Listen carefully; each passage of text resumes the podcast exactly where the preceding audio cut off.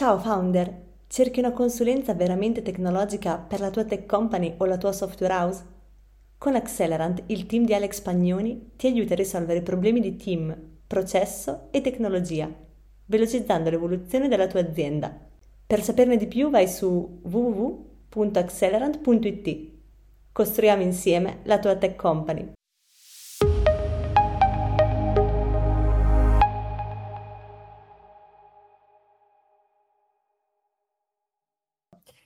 Benvenuti a tutti, benvenuti a questa centunesima puntata del sito Lunch in cui parliamo di eh, automazioni nel mondo hardware e nel mondo software. E, approfondiremo però più nel dettaglio quelle del mondo hardware, quindi mh, quali e, e, quanto anche sono utilizzate, se arrivano comunque ad essere utilizzate al pari di quelle software o no. E comunque sicuramente un mercato un po' più ristretto forse e, però ecco, vediamo, vediamo, insieme a Lorenzo che ha già fatto appunto una puntata del sito show con uh, il nostro Giovanni Scioni dove hanno già un po' approfondito questo tema e in generale Lorenzo ci ha portato un po' nel mondo di Sky Personic e quindi ci ha parlato molto di IoT, robot, droni, eccetera. E quindi vediamo come applicare queste tipologie di, di automazioni e lascio subito la parola a Giovanni per uh, introdurre la puntata. Ciao a tutti, grazie Alessia. Allora sì, eccoci qua con la nostra centunesima puntata del sito Lunch. Eh, insieme a te Lorenzo, intanto mi fa veramente piacere risentirti. Eh, approfondiamo pure eh, ciò che abbiamo già iniziato nella scorsa call del CTO Show.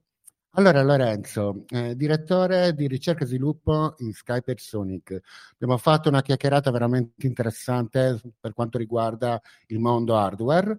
eh, la propria correlazione con il mondo software e abbiamo approfondito anche per alcuni aspetti. Ora, la domanda che abbiamo posto, il poll che abbiamo posto alla nostra community era in verità abbastanza semplice, ovvero abbiamo chiesto se in qualità di CTO ehm, che priorità dai all'automazione hardware nei processi aziendali dell'organizzazione dobbiamo vedere salta subito all'occhio che l'affluenza al poll è veramente esigua. Eh, io credo sia anche a causa di, della poca conoscenza del mondo hardware e IoT all'interno del panorama italiano e non, eh, ma in questo caso prettamente italiano, e comunque diciamo la poca conoscenza della verticalizzazione su questo frangente. Ma dimmi tu Lorenzo, cosa ne pensi di questo eh, flusso che c'è stato per il poll. Ciao, ciao Giovanni, ciao Alessia, grazie ancora per l'invito. Eh, allora, la domanda in realtà effettivamente era abbastanza generica, quindi automazioni hardware, automazioni software e soprattutto a una platea in cui diciamo spesso è, è più, molto più comune sviluppare software per web e backend rispetto a software per dispositivi hardware, magari viene anche difficile proprio pensare a quali sono gli ambiti applicativi del, di automazioni hardware nel nostro contesto, perché effettivamente volevo anche cercare di stimolare magari una conversazione sul capire anche modi di utilizzare automazioni hardware, perché per esempio nel, nel mio caso eh, diciamo che lavoro per un'azienda che sviluppa un prodotto hardware che va a costituire poi un'automazione di un processo industriale, che è quello ispettivo, però per esempio nel team che, che guido come team software e team operations, non facciamo un grosso utilizzo di automazioni hardware per eh, migliorare il nostro lavoro. Viene molto più facile pensare a delle automazioni di, di tipo software che poi possono appunto andare a essere eh, i più classici processi di continuous integration, continuous delivery e test automation, mentre magari stiamo com- però diciamo che è mm, secondo me importante tenere presente che eh, esiste la possibilità di avere dei dispositivi che vadano a in qualche modo catturare qualche metrica interessante per, per il team. Quindi la domanda era più eh, anche io stesso non ho risposto effettivamente eh, utilizzo le automazioni hardware in qualsiasi contesto, ma magari cerco di tenere presente che possano esistere delle, anche degli approcci hardware e dispositivi di monitoraggio e da inserire all'interno di un, di un contesto di automazione, però volevo anche cercare di, di capire anche a livello community quale poteva essere la risposta, che purtroppo diciamo non ha eh, sortito proprio l'effetto, eh, un effetto di, dirompente nel, a livello di, di proposte. Sì, esatto, è proprio così. Effettivamente le automazioni eh, sono molto uti- utilizzate, soprattutto le automazioni hardware, sono molto utilizzate, come dicevi tu, nell'industria e nella produzione, ma in particolare io penso eh, ad automazioni per controllare, ad esempio, processi di produzione oppure automazioni come accennavi prima per monitorare qualcosa, che ne so, magari delle temperature o delle condizioni ambientali eh, e via dicendo. Ovviamente tutto questo fa parte della sfera conoscitiva e sfera operativa eh, di un pubblico veramente più esiguo rispetto a quello delle automazioni in ambito software. Ti do assolutamente ragione per questo. Poi, eh, cercando di spostare la conversazione anche in generale sul tema automazione, stavo leggendo in questi giorni un articolo molto, secondo me, molto interessante della Harvard, di Harvard Business Review su, eh, dal titolo A Smart Strategy for Using Robots, che parla in generale di, mh, dei tentativi di adozione e di automazione completa ad esempio di impianti industriali e come in realtà storicamente ci siano stati dei tentativi di introdurre automazioni in maniera forzata, portandole dall'alto e quindi magari General Motors negli anni 80 provò a ehm, costruire un impianto di, di produzione completamente automatizzato, arrivando in realtà a dei costi eh, superiori rispetto a quelli ehm, che si, si avevano con un impianto con personale operativo nonostante i costi poi delle, delle, delle, persone. E anche lo stesso tentativo più recente di, di, Tesla negli ultimi anni ha portato in realtà rivedere quello che era l'approccio iniziale della completa automazione verso sistemi ibridi. E quindi in generale questo può secondo me far riflettere la conclusione del, dell'articolo è proprio anche sul come bilanciare la produttività attesa quando si vuole cercare di introdurre un'automazione dall'alto, quindi puntando proprio solo a considerare il parametro teorico di aumento di, pro- di produttività, ma anche eh, l'importante è tenere sempre a mente anche la flessibilità e la rigidità che le automazioni eh, possono, possono introdurre. E, ehm, e, quindi in questo senso poi un'automazione hardware può essere vista da un, ancora come qualcosa di, di, più rigido da introdurre all'interno di un, eh, di un team di, di, sviluppo software. Però secondo me, quello, il, giusto per eh, dare un, una mia idea sul fatto che non siamo ancora abituati a vederle queste automazioni hardware, però magari anche proprio per un discorso di flessibilità dell'interfaccia, e che magari nei prossimi anni, dato che eh, in questi anni abbiamo visto la, la rivoluzione poi dei, dei dispositivi eh, IoT e quindi l'integrazione sempre più spesso di dispositivi in contesti home automation e contesti industriali, magari con la giusta interfaccia, riducendo la frizione anche tramite interfacce nuove come quelle che possono nascere da eh, dispositivi di, eh, da, mh, di, dei large language model che, che stiamo vedendo ultimamente alla ribalta potrebbero magari ridurre un po' la frizione, aumentare la flessibilità di questo tipo di dispositivi e integrazioni. Assolutamente. Quanto riguarda le automazioni anche in ambito software, ora riprendo un attimino la frase da te citata, ovvero che i costi spesso e volentieri per un'automazione sono molto superiori rispetto a un tipo di procedimento di flusso differente, eh, più manuale, diciamo. Eh, nel software posso ass- assicurarti che è la stessa identica cosa, ovvero avviene spesso, molto più sovente di quanto ci si immagini, che pur di qualche volta, pur di automatizzare un qualcosa, viene speso un effort, quindi del denaro, eh,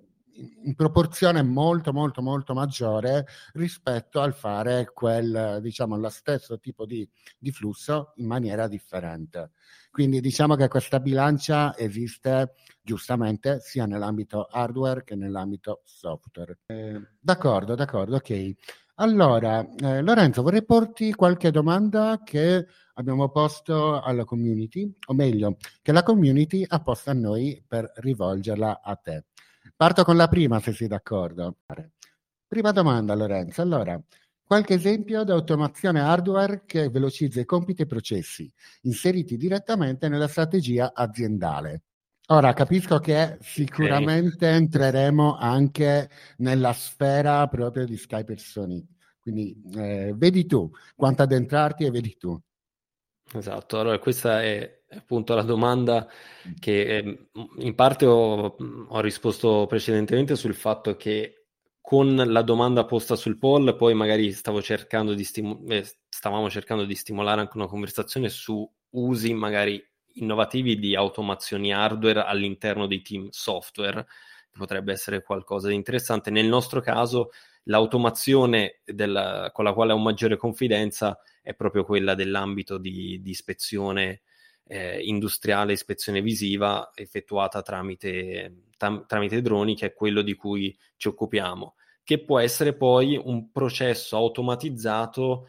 eh, su vari livelli, nel senso che eh, noi abbiamo le ispezioni, che magari prendiamo il caso di un capannone industriale in riqualificazione, quindi eh, una prima fase prima di andare poi a capire se il cap- che tipo di lavori possa aver eh, bisogno questo, questo capannone, quello che si fa solitamente è proprio procedere con un'ispezione visiva. Questo processo di ispezione visiva spesso è eh, appaltato insomma, a delle ditte di ispezioni con eh, operatori che impiegano diverse ore per montare tutta una serie di, di impalcature effettuare l'ispezione, quello che noi andiamo a risolvere come problema è proprio quello del mandare magari un pilota e quindi un operatore in loco ed effettuare l'operazione di ispezione tramite il drone. Quindi il drone da indoor riesce a effettuare l'ispezione. Un passaggio, e questo diciamo a livello, sempre tornando a come ehm, si presenta come interfaccia anche verso il, il, cliente, quindi quanto l'automazione poi può essere percepita eh, diciamo non in maniera ostile all'interno del, del processo, qui stiamo eh, mh, sostituendo o comunque riducendo il numero, il, il, personale di impiegato e il tempo impiegato per, per effettuare l'ispezione. Quello che noi ora stiamo cercando di andare a proporre è, per esempio, dato che molte di queste ispezioni poi con un drone pilotato sono non eccessivamente complesse e quindi possono anche essere effettuate, per esempio, con una certa latenza video ehm, che può derivare da una connessione, da una connessione internet, quello che stiamo andato, andando a proporre è proprio di automatizzare ancora di più il processo, magari escludendo proprio la necessità di portare del personale in loco, andando a spedire direttamente il drone sul luogo del, dell'ispezione e attivando poi dal remoto il processo, il processo ispettivo. Quindi questo è per dire il caso di automazione hardware che però con un contesto industriale, non è il contesto del, di un team di sviluppo software che, che conosco meglio. Chiarissimo Lorenzo, sì. Effettivamente torna il ragionamento anche declinato al tipo di realtà che ci hai appena dato. Eh, passo un attimino con la prossima domanda. Tieni conto che la prossima domanda è un po', eh, potrebbe andare anche un pelino out of scope, eh, ma te la pongo comunque. Allora, automazione hardware e software. Ce n'è una più importante di un'altra per partire? Magari quella software è applicabile più facilmente o da più realtà perché non tutte lavorano nell'hardware. Ora, tieni conto di questo Eh, il mio pensiero a riguardo, poi lascerò a te la parola, ci dirai anche il tuo pensiero, Lorenzo. Il mio pensiero comunque rimane che eh, di per sé l'automazione software è generalmente più diffusa, ok? Eh, non dico più importante, no, però è quantomeno più diffusa. Eh, ma dici tu cosa ne pensi in merito? Certo, come dicevo prima, è molto una questione di, di frizione iniziale, quindi di, di inerzia da, da battere, di facilità poi di creare la giusta interfaccia per l'utilizzatore finale, per chi deve inserire questa automazione in un certo processo. Quindi dispositivi eh, hardware, dato il costo di un dispositivo hardware, la necessità magari di installarlo e la necessità poi di posizionarlo e dargli, quindi del fatto che il dispositivo hardware abbia una fisicità, può rendere l'automazione hardware più, più complessa e quindi è naturale che poi sia meno, diciamo, meno, meno semplice da, da concepire e da attuare. Però la, la, mia idea è che probabilmente dopo l'onda del, delle automazioni in ambito industriale potremmo vedere nei prossimi anni anche una, eh, una maggiore adozione di automazioni hardware. Il punto di partenza naturalmente è sempre capire quali sono le metriche che potrebbe essere interessante andare a monitorare anche all'interno di un team di, di sviluppo per, uh, che possono essere monitorate tramite dei, dei prodotti hardware. Però sicuramente l'automazione software è una delle soluzioni più, cioè, diciamo, più, più semplici da, da, attuare anche noi all'interno del, del nostro team quando la, diciamo che l'automazione software dà anche un punto di partenza spesso per attuare delle, così, delle best practice in termini di, di sviluppo. E quindi il concetto di automati- eh, automatizzare dei processi software invece come prima parlavi dei, dei, test, avere procedure di test automatico invece che, che test manuale, eh, per esempio, è considerato, penso senza, senza ombra di dubbio, una best practice, magari soprattutto nei contesti di team che sviluppano hardware, può essere interessante capire anche se eh, vengono integrati dei dispositivi proprio per riuscire a testare al meglio i propri dispositivi. Per esempio, eh, nel caso nostro del, del drone, un'automazione hardware è quella proprio calata nell'ambito, invece che del, dell'ispezione, nell'ambito proprio dello sviluppo di, di prodotto, è quella del drone che può avere una piccola gabbia di test nella quale viene eh, effettuato un volo di prova e calibrazione automatica prima della, eh, prima della consegna. Quindi rinnovo in realtà la, l'invito anche a chi ci sta ascoltando e a chi partecipa alla, alla community a provare a pensare se delle possibili automazioni hardware anche per team di sviluppo software abbiano senso e quali sono le metriche che potremmo andare a, a misurare per, per, avere un impatto sul, sul team. Assolutamente, concordo. Effettivamente eh, il pensiero è proprio quello che non esiste una componente più, impor- più, importante dell'altra quando si tratta di automazione, ok? Che sia essa hardware o software. Certo, mi viene da pensare dall'esempio che hai fatto prima, effettivamente, ad esempio, dei test automatici fatti su dei sensori del drone stesso, dove devi appurare, devi comunque asserire che il, mm, il drone risponderà in una determinata maniera incontrando determinate difficoltà. Come eh, la stessa cosa effettivamente avviene anche nel software. Lato software si asserisce spesso e volentieri con i test automatici, appunto questo processo di automazione dove poi vengono inseriti anche i test, che il software risponde in una determinata maniera qualora sollecitato a determinati flussi o comunque eh, portato il suo stato ad un determinato eh, punto in cui lui deve rispondere in modo differente. Questo ovviamente può eh, vale sia per eh, il software che vediamo nel web, vale anche per il software eh, adottato proprio di recente anche nel machine learning, vale per tanti tipi di software. Bene, sì, allora eh, vogliamo passare con l'altra domanda che effettivamente è un po' un, un, po un buco nero. Allora, automazione software più scalabile di quella hardware. Cosa ne pensi, Lorenzo? È indubbiamente vero, perché come va a rinforzare un po' i concetti che, di cui stavamo parlando prima, il software è per definizione la, una delle cose più scalabili che siamo riusciti a produrre come umanità, quindi è indubbio che un'automazione software riesca a scalare molto più facilmente di, eh, di un'automazione hardware. Ma qui poi il, il discorso è anche un un po' filosofico anche sul eh,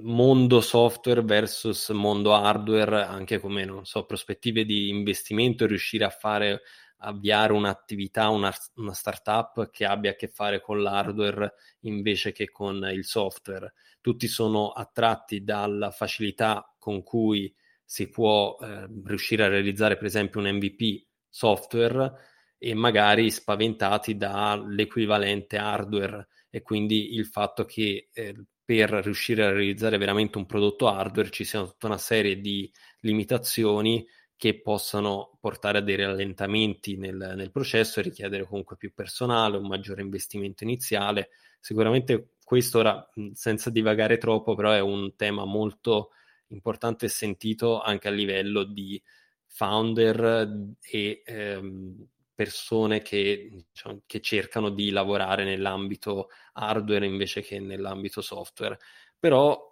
come in tutti i processi, abbiamo che se eh, dato comunque un investimento iniziale sul superare queste barriere, magari eh, ti ritrovi un vantaggio competitivo che difficilmente che ti può tutelare un po' di più sul mercato rispetto a una, a una startup software in cui i costi di ingresso sono effettivamente molto bassi. Quindi allo stesso modo la, eh, una soluzione di automazione hardware rispetto a una software è sicuramente meno scalabile è proprio il discorso di capire effettivamente quali metriche potrebbero essere interessanti da monitorare o processi da automatizzare, perché poi um, la metrica, quello fa parte della, dell'ambito di, di sensing nel, nel sistema di, di, controllo, poi eh, per implementare un'attuazione avremo bisogno effettivamente anche di attuare qualcosa, ma mh, quello che mi viene in mente che probabilmente potrebbe cambiare come automazione hardware tanto i, i, i team, team anche lontani dall'hardware è probabilmente legato anche al mondo degli assistenti vocali che magari troveranno una nuova via anche in applicazioni business to business in seguito all'introduzione di questi modelli che hanno delle performance molto superiori rispetto a, ai modelli diciamo, ai quali eravamo abituati con gli assistenti vocali che, che utilizziamo quotidianamente che causano molte frustrazioni. Chiarissimo Lorenzo. Sì, effettivamente mi viene proprio da pensare che l'automazione software può essere effettivamente più scalabile, ma solo per una questione relativa, ovvero in quanto per, cioè, diciamo che in quell'hardware hai bisogno comunque, o meglio, richiede degli investimenti in hardware che volte sono anche costosi, ecco. In quella software a volte lo richiede anche quella software, ma molto meno. Quindi mi viene da pensare proprio che il, ci sia il concetto di eh, fluidità ecco, all'interno del, del, um, della scalabilità all'interno del, del software rispetto a quello hardware. Va bene, allora, altre domande che ci arrivano dalla community. Eh, in verità abbiamo anche già iniziato a prendere questo, mm, questa via da percorrere, ecco, ci hai già iniziato a eh, spiegare com'è nella tua realtà eh, appunto tutto questo processo di automazione verso l'hardware, ma qui ci chiedono qualche esempio in più di qualche automazione hardware che, hanno, che avete inserito all'interno di Skype Sony e soprattutto cosa ti senti di consigliare al pubblico del sito Mastermind. Ok, come dicevo prima, non, essendo noi principalmente sì, un team software che progetta un hardware, è, ehm, è molto più semplice eh, implementare delle automazioni software, ci stiamo muovendo sul integrare delle automazioni hardware che però servono poi in ambito di test del, del prodotto più che ehm, diciamo, delle automazioni hardware che vadano a supportare, sì, vanno a, comunque a, supportare il team in una fase che è quella del, del testing, del, del, test finale. E quindi questo è, è, l'esempio che mi viene più facilmente a mente.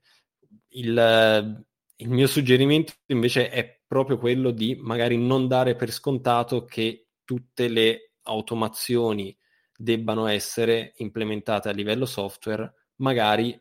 potrebbe esserci anche un dispositivo che però è difficile dare un suggerimento generico perché magari bisognerebbe riuscire a, comprendere tutte le, le, varie esigenze del, del team. La, il suggerimento che do è proprio quello del fatto che i dispositivi hardware hanno raggiunto dei costi veramente bassi, flessibili, anche flessibilità nelle implementazioni. Ci sono tante realtà anche in Italia che possono assistere nella, eh, nella comprensione e nella progettazione poi di, un, di magari dispositivi custom con eh, costo non, non eccessivo e quindi può essere interessante fare una valutazione di questo tipo. Chiarissimo, ma guarda Lorenzo, se vuoi puoi entrare anche più in, nel dettaglio proprio con la vostra realtà, ovviamente è per quello che ci puoi dire, giusto per non stare troppo nel generico, ecco. Sì, ehm, come ti dicevo, cioè, noi non, non abbiamo un, un, parco di eh, automazioni hardware che, che, implementiamo per i nostri processi in questo, in questo momento. Quello su cui stiamo lavorando proprio è, eh, mentre abbiamo tutta una serie di eh, automazioni software per testare per esempio il firmware che viene eh, poi flashato sul, sul drone e quindi per controllare che tutta una serie di parametri siano a posto, stiamo cominciando a pensare a come automatizzare, per esempio, un primo volo o come anche automatizzare il, alcuni test finali sul nostro sistema di, di, pilotaggio remoto, che anche è un sistema in cui ovviamente la, con, la parte di connettività eh, si riesce a testare anche in, uh, tramite tecniche di, di, software normali, però ci sono alcuni eh, alcune mh, situazioni, come per esempio la magari caduta di, di, connessione e reazione del drone fisico, quindi cosa succede effettivamente al drone pilotato in maniera remota quando viene interrotta la, la connessione, tutti questi test eh, stiamo pensando a maniere di eh, integrarli nel, nel, nostro processo, magari avendo qualche, proprio scendendo ne, nel pratico, avendo qualche drone di, di, test posizionato in un ambito protetto. Diciamo, non è, non è molto semplice gestire questo tipo di automazione perché c'è comunque un tema di alimentazione del drone, nel nostro caso, che per esempio essendo il drone alimentato a batteria è difficile mantenere una postazione fissa in cui un drone sia sempre disponibile, pronto a volare al momento del test senza che ci sia nessun intervento da parte di, di una persona, almeno nel, nell'inserimento della batteria. Esistono delle soluzioni che, con box che alimentano il drone e ricaricano le batterie eh, in maniera che il drone sia sempre pronto a partire. Tra l'altro questo è un sistema che noi puntiamo a integrare poi nel, nel sistema di, di, pilotaggio remoto e potrebbe tornarci utile anche nel, nel sistema di test. Però mh, anche noi abbiamo una principalmente adozione di eh, automazioni software per quanto riguarda la, il, il team di sviluppo. Chiarissimo Lorenzo. Mi viene da pensare, ma attualmente una uh, piccola curiosità, un drone rimane senza comandi, tra virgolette, perché gli manca la connessione, cosa succede? Questa è una tematica che in realtà era già presente con il dato che i droni sono dei, dei sistemi che hanno delle comunicazioni radio, potrebbe succedere in qualsiasi momento, anche in condizioni in cui il drone non è connesso a internet, che ci sia una mancanza, un, un'interferenza, una, un problema, il drone sia spinto oltre una certa barriera, soprattutto magari in ambito indoor, oltre un muro e il, il segnale quindi non è, non è più disponibile. Quindi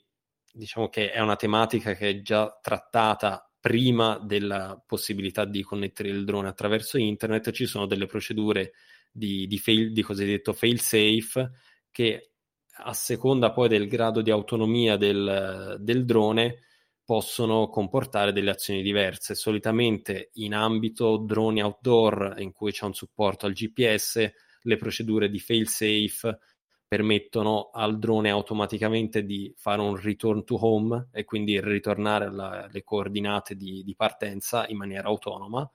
e eh, essere pronto per eh, riatterrare. Solitamente il drone non atterra automatic- autonomamente, ma tornando nella posizione di partenza dovrebbe essere in grado di riprendere il segnale o comunque rimanere in, in overing sulla mh, posizione di, di, partenza finché non, eh, non riprende il, il, contatto con l'operatore. Nel nostro caso, quindi, attraverso il pilotaggio remoto, avendo noi un drone da indoor, con, in cui è molto difficile, ne avevamo parlato anche un po' la, la, volta scorsa, implementare delle soluzioni di volo completamente autonomo, anche il return to home non è una procedura attuabile in questo momento e quindi quello che avviene è che semplicemente il drone comincia ad atterrare abbassando la, la potenza dei, dei, motori e proprio per questo comunque è una cosa che diciamo che bisogna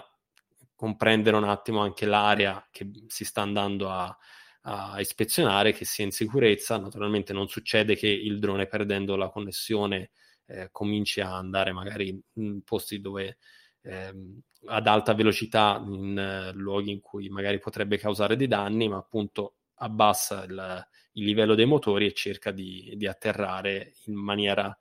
più, più dolce possibile.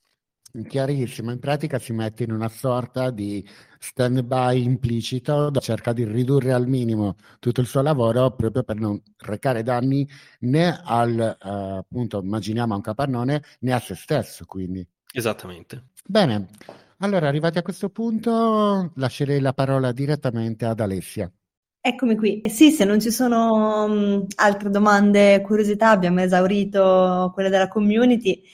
e quindi io vi ringrazio tutti per essere stati con noi, ringrazio Lorenzo per aver accettato il nostro invito e per questa chiacchierata e per quella della scorsa settimana che trovate appunto su, sul sito podcast. Da domani troverete anche questa puntata nel sito podcast. E um, io vi ricordo che ci vediamo sempre mercoledì prossimo qui eh, su Telegram alla stessa ora, quindi 13.30 per il sito Lunch con Bruno Bellissimo, che invece è il CTO di YouFirst e mm, con cui uscirà una puntata del sito show oggi pomeriggio e con cui Alex ha parlato di come rendere produttivo un team tech a lungo, e a partire proprio dalla scelta delle, dei compagni di viaggio, delle persone che poi entrano a far parte del team tech, fino poi al fatto di scalare il team e quindi anche la divisione, vogliamo, operativa e dei compiti del team tech da portare avanti. Quindi ci vediamo mercoledì prossimo, eh, stesso posto, stessa ora e vi ringrazio ancora una volta per essere stati con noi, vi auguro una buona giornata. Ciao a tutti. Ciao a tutti, grazie. Ciao, Ciao grazie. grazie. Ciao a tutti.